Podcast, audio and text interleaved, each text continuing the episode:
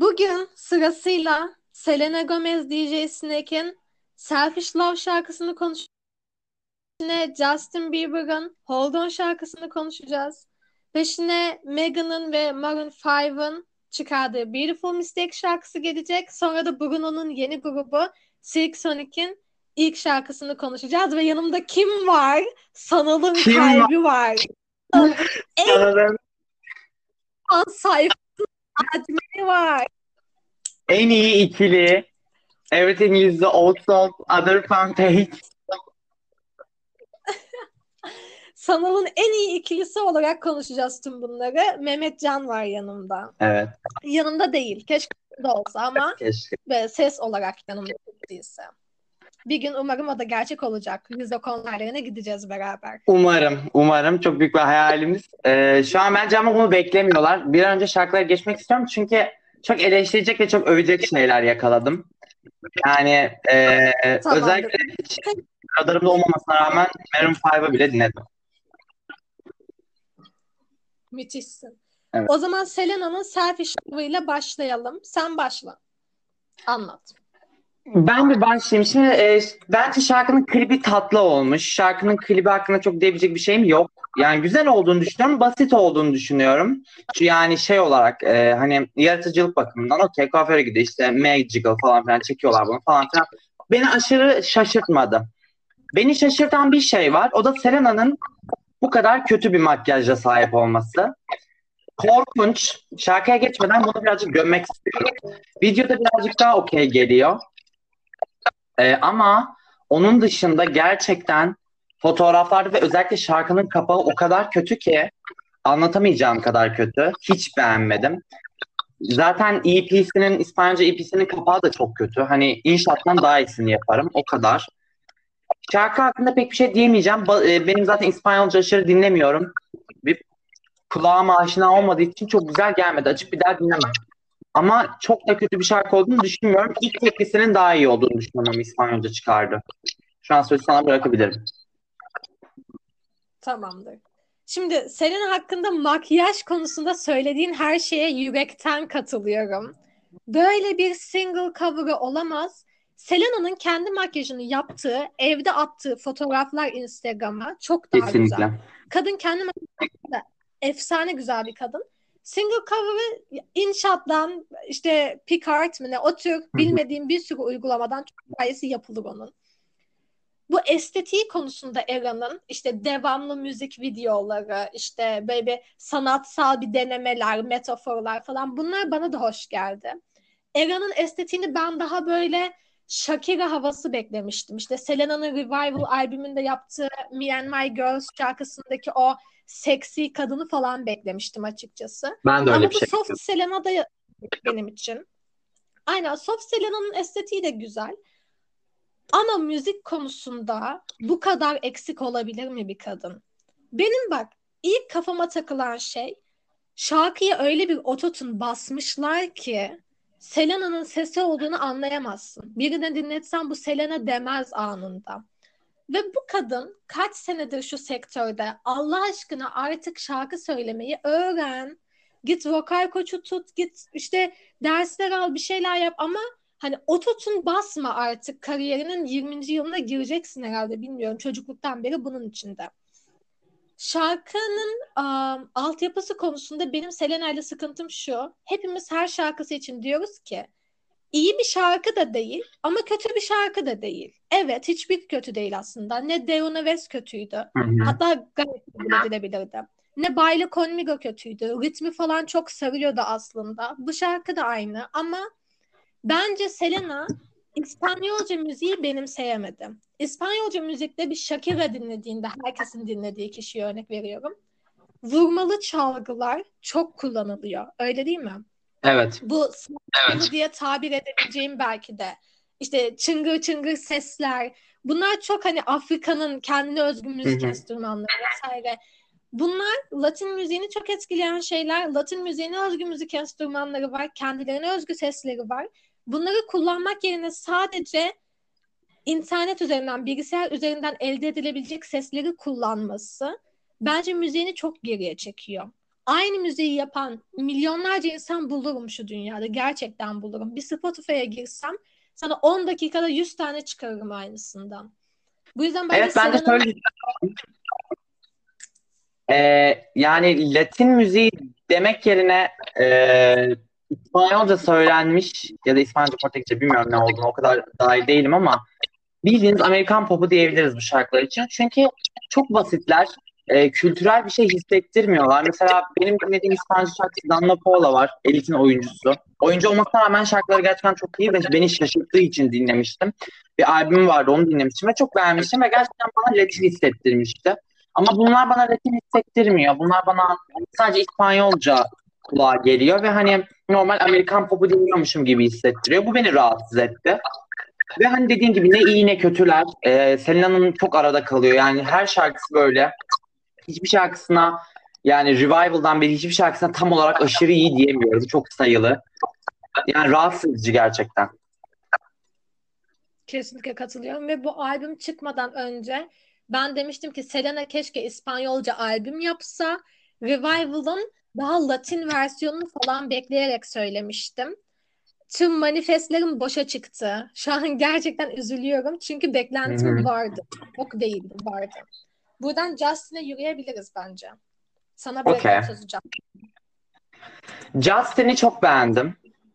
Gerçekten çok beğendim. Hiç beklediğim bir şey, iş değildi Justin'den. Ya çünkü ben Justin'e ön yargılıyım. Bunu kabul ediyorum. Ben Justin'in müziğini dinlemem, yapmam. Yani son işlerine bakıyorum ama gerçekten en çok bildiğim şarkısı Baby falan. O kadar radarımda değil. Ben zaten erkek vokal çok sevmiyorum. Erkek sanatçı çok dinlemiyorum. E, Justin de King of Pop falan olduğu için şu anda radarımda değil yani. Ee, ama ben Hold gerçekten çok beğendim. Özellikle klibini çok beğendim. Gerçekten başı falan aksiyon filmi vibe verdi. Bana çok beğendim gerçekten bayağı övebilirim saatlerce. Çok başarılı bir iş yapmış. Justin'in çok olgunlaştığını düşünüyorum. Olgunlaşmasının müziğine de yansımalarını gördüğümüzü düşünüyorum. Şu an Anyone da aynı şekilde beğenmiştim. Ee, Shawn Mendes düetini pek beğenmemiştim. Bana boş gelmişti ama Anyone'la Hold On son iki müzik videosunu gerçekten çok beğendim. Yani müziği de çok güzel. Ama açıp dinler miyim? Dinlemem. Ama radarımda olmadığı için, güzel olmadığı için değil. Ama e, klibin gerçekten film gibi olması uğraşılması ve Justin'in e, oyunculuğu belki de onu ileride filmlerde bile görebiliriz. Çünkü iyi bir oyunculuk sergilediğini düşünüyorum. E, bence güzel olmuş. Benim bir puan vermem gerekirse puanlı gitsek iyi olurdu bu arada. Puan vermem gerekirse 10 üzerinden 8.5 verebilirim o zaman. Selina'nın müziğine galiba böyle bir 6.5-7 falan verebilirim en fazla. Sen bonkörsün. Güzel dağıtıyorsun puanları. Ben bayağı bonkörüm. En iyi yorumları benden duyarsın büyük ihtimal. En böyle açıcı. Cidden. Ben de tam tersiyim. Bu yüzden çok iyi bir ikili olduk bu konuda. Justin Harika. şimdi Holden'u ben müzik anlamında konuşmayacağım. Çünkü müzik anlamında hani iyi prodüktörler tutan bir adam bu. Bu hep böyle oldu. Purpose'dan beri böyle oldu. İyi prodüktörleri tutar, güzel müzik yaptırır. Scooter'ın zaten parası bol. Müzik videolarına yatırıyor parayı. Zaten tüm müzik video Yami de mesela Yami'yi kimse sevmemişti ama müzik videosu neydi öyle? B- yüksek bütçeli Hı. müzik videoları çekiyor. Çok da iyi oluyor ama Yami aslında ben müzik olarak da sevmiştim. Basitti. Tekrar misin? Yami'yi aslında ben müzik olarak da sevmiştim. Yani çok linç aldı ama basit ve eğlenceliydi. Tabii bir çıkış teknik değildi ama yıllar sonra. Doğru. Bence beklenti yüzünden o kadar gömme aldı o. Şimdi Holden'da bu uh, Holly'den beri yaptığı bir şey var Justin'in. Birincisi müzik videolarında farklı etnik kökenlerden insanları oynatma. Şeyde Holly'de yanlış hatırlamıyorsam siyahi bir kadın oynuyordu başrolü kendisiyle. Bunda da Asyalı bir kadın var yanında. Asyalı bir kadın aktör var. Bunun dışında da toplumsal konuları ele alma. Şimdi şu son sıralarda Amerika'nın bu beyaz, hetero, hani bu kalıplara sokabileceğimiz çok privileged insanları müzik videolarına farklı etnik kökenlerden insanları almaya başladı. Farklı sosyal sorumluluklar falan üstlenmeye başladılar böyle. Sence bunu son yıllarda bu kadar arttıran şey bak geçmişte yapıldı mı? Yapan birkaç kişi vardı. Gaga vardı, Beyoncé vardı, bitti. 2015'e dönsek şu evet. an.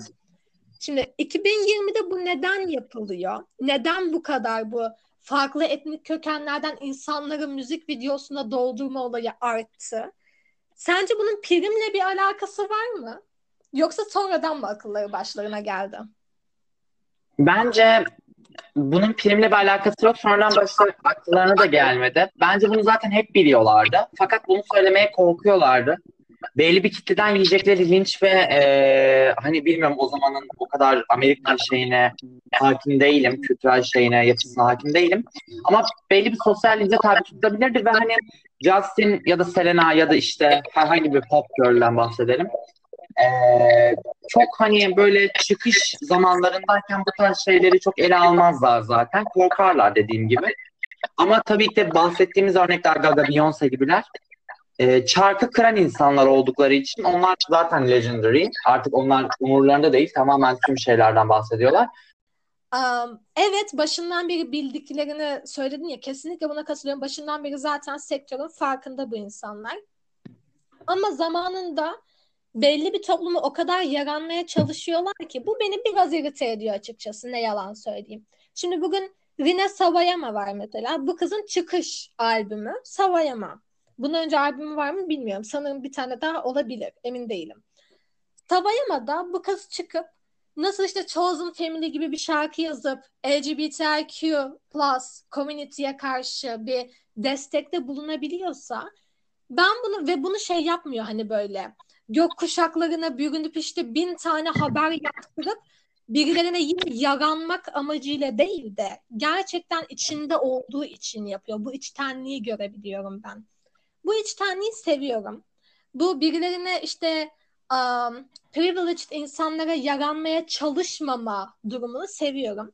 Ve bu tip işte Justin gibi pop'un main insanlarının 2015'te, 2000'lerde bunları yapmama sebebi aslında beyaz insanlar çıkıp bunlara demeyecek ki neden siyahi oynattın. Böyle bir karşılık almayacaklar. Ama beyaz insanların, radyoların ya da işte müzik programlarının, televizyonun o kadar da ilgisini çekmeyecekler. Çünkü o müzik videosunda siyahi bir kadın oynattığında o kadın seksi olamaz çünkü o kadın siyahidir. Böyle ırkçı bir algı var öyle değil mi? O kadın beyaz Hı-hı. olmalı. O kadın olamaz. Mesela bir Lizzo hayranı olduğu için buraya kesinlikle değineceğim. Hep zayıf kızlar olmalı. Hep uzun boylu kızlar olmalı. Çünkü göze onlar güzel gelir. Algısına yıllarca çok yaranmaya çalıştılar. Şimdi onu yıkmaya çalışıyorlar ama o algıyı zaten kendiniz yarattınız siz. Bu kadar yıl bunları yaparak. Müzik videolarınızda sürekli beyaz, skinny, uzun kızları oynatarak. Şimdi Beautiful Mistakes, Megan'ın ve Maroon 5'ın şarkısı. Ne düşünüyorsun? Ben çok beğendim. ben zaten beğenmediğim hiçbir şey yok galiba bugün. Beğendim fakat açıp bir daha dinler miyim? Belki diğerlerini dinlemem. Ama bunu dinleyebilirim. Çünkü ee, bana olmuş gibi geldi. Megan'ın sesini yani Maroon 5'la Megan'ı hiç uyuşturamamıştım ilk şeyi geldiğinde, haberi geldiğinde. Ya da ilk duyduğumda şarkıyı ama uymuşlar farklı şekilde. Megan ee, Burada kendini birazcık aşmış. Kendi tarzından çıkmış. Ee, yine arkada ahlamalar falan var Megan tarzıyla ama ben genel olarak beğendim gibi. Megan uymuş şarkıya. Hoş, soft bir şarkı olduğunu düşünüyorum. Dinlenir. Onun üzerinden bir puan vermem gerekirse 8.5 falan verebilirim. Beğendim, dinlenir yani. Ama bir hafta dinlerim sonra daha yüzüne bakılmaz. Ben de kesinlikle seninle aynı düşünüyorum. Hani ekleyebileceğim pek bir şey yok. Çünkü her zamanki Maroon 5 zaten. Bunu şeyde de yazdım. Instagram postumda da yazdım. Son yıllarda aynı müziği yapıp farklı isimle satıyorlarmış gibi geliyor açıkçası. Onlardan en çok sevdiğim albümleri benim 2000'ler başında çıkarttığı Songs About Jane.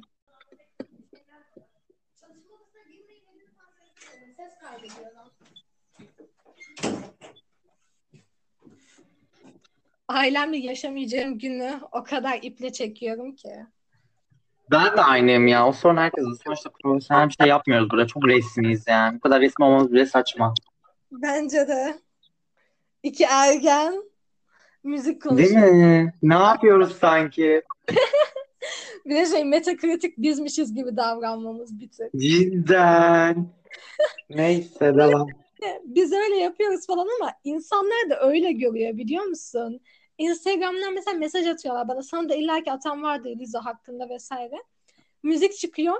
Bunun hakkında ne düşünüyorsun? Yorumuna ben de ona göre düşünmeye başlayacağım. Hani benim yorumuma ihtiyaç duyuyorlar bir şey hakkında düşünmek için. Ben kimim? Ben neyim? Yani fikirlerinizi bize göre de şekillendirmeyin. Bizim bu dediklerimizi dinleyin ve geçin. Aklınızda bir şey üretmesinler ya da insanlara gidip bak bu böyle böyle çünkü ben bundan duydum demeyin. Benim fikrimin hiçbir değeri yok. Ya da e, Meme'nin fikrinin de hiçbir değeri yok. Biz neyiz yani? Biz profesyonel bir şekilde şey yapmıyoruz. Dinleyeceğim. Kulağıma nasıl geliyorsa kendimce eleştiriyorum. Bu kadar basit. Şimdi bu Megan konusuna geri döneyim. Megan konusunda da senin dediğin gibi ben hiçbir uyum beklemezken Megan'ın kendini Adam'a aşırı uyarladığını gördüm. Aşırı ona yedirdiğini gördüm. Bu kesinlikle bence Megan'ın başarısı. Adam'la bir alakası olduğunu düşünmüyorum. Megan sesini çok iyi kullanmış ve yalnızca işte bir içten önce veya sonra bir verse vermek yerine şarkıya vokallerini yedirmesi çok hoşuma gitti benim. O yüzden ben de bu şarkıyı sevdim. Bence de tekrar tekrar evet. dinlenmez ama güzel bir şarkı. Hakkını yiyemem. Silik Sonic konuşalım mı Bruno? Sen bunu bayağı öveceksin büyük ihtimal. Çünkü tam senlik bir şarkı olmuş. Ben de beğendim. Güzel bir şarkı olmuş. Bugünün en kaliteli şarkısı diyebiliriz. Bruno yani yapmış yine yapacağını. Zaten güveniyordum Bruno'ya. Çok radarımda mı? Yine hayır. Ama e, güvendiğim bir isim. Bruno Mars deyince aklıma kaliteli işler geliyor. Ve çok beğendim açıkçası. Gerçekten beğendim. Birazcık ön yargımı kırdı erkek vokaline karşı. Şarkı gerçekten eğlenceli olmuş. E, vokallerini çok beğendim Bruno'nun. Bu kadar iyi vokallere sahip olduğunu bilmiyordum. E, yani bayağı bir ön yargımı kırdı Bruno hakkında. Dinlemeye başlayabilirim Bruno.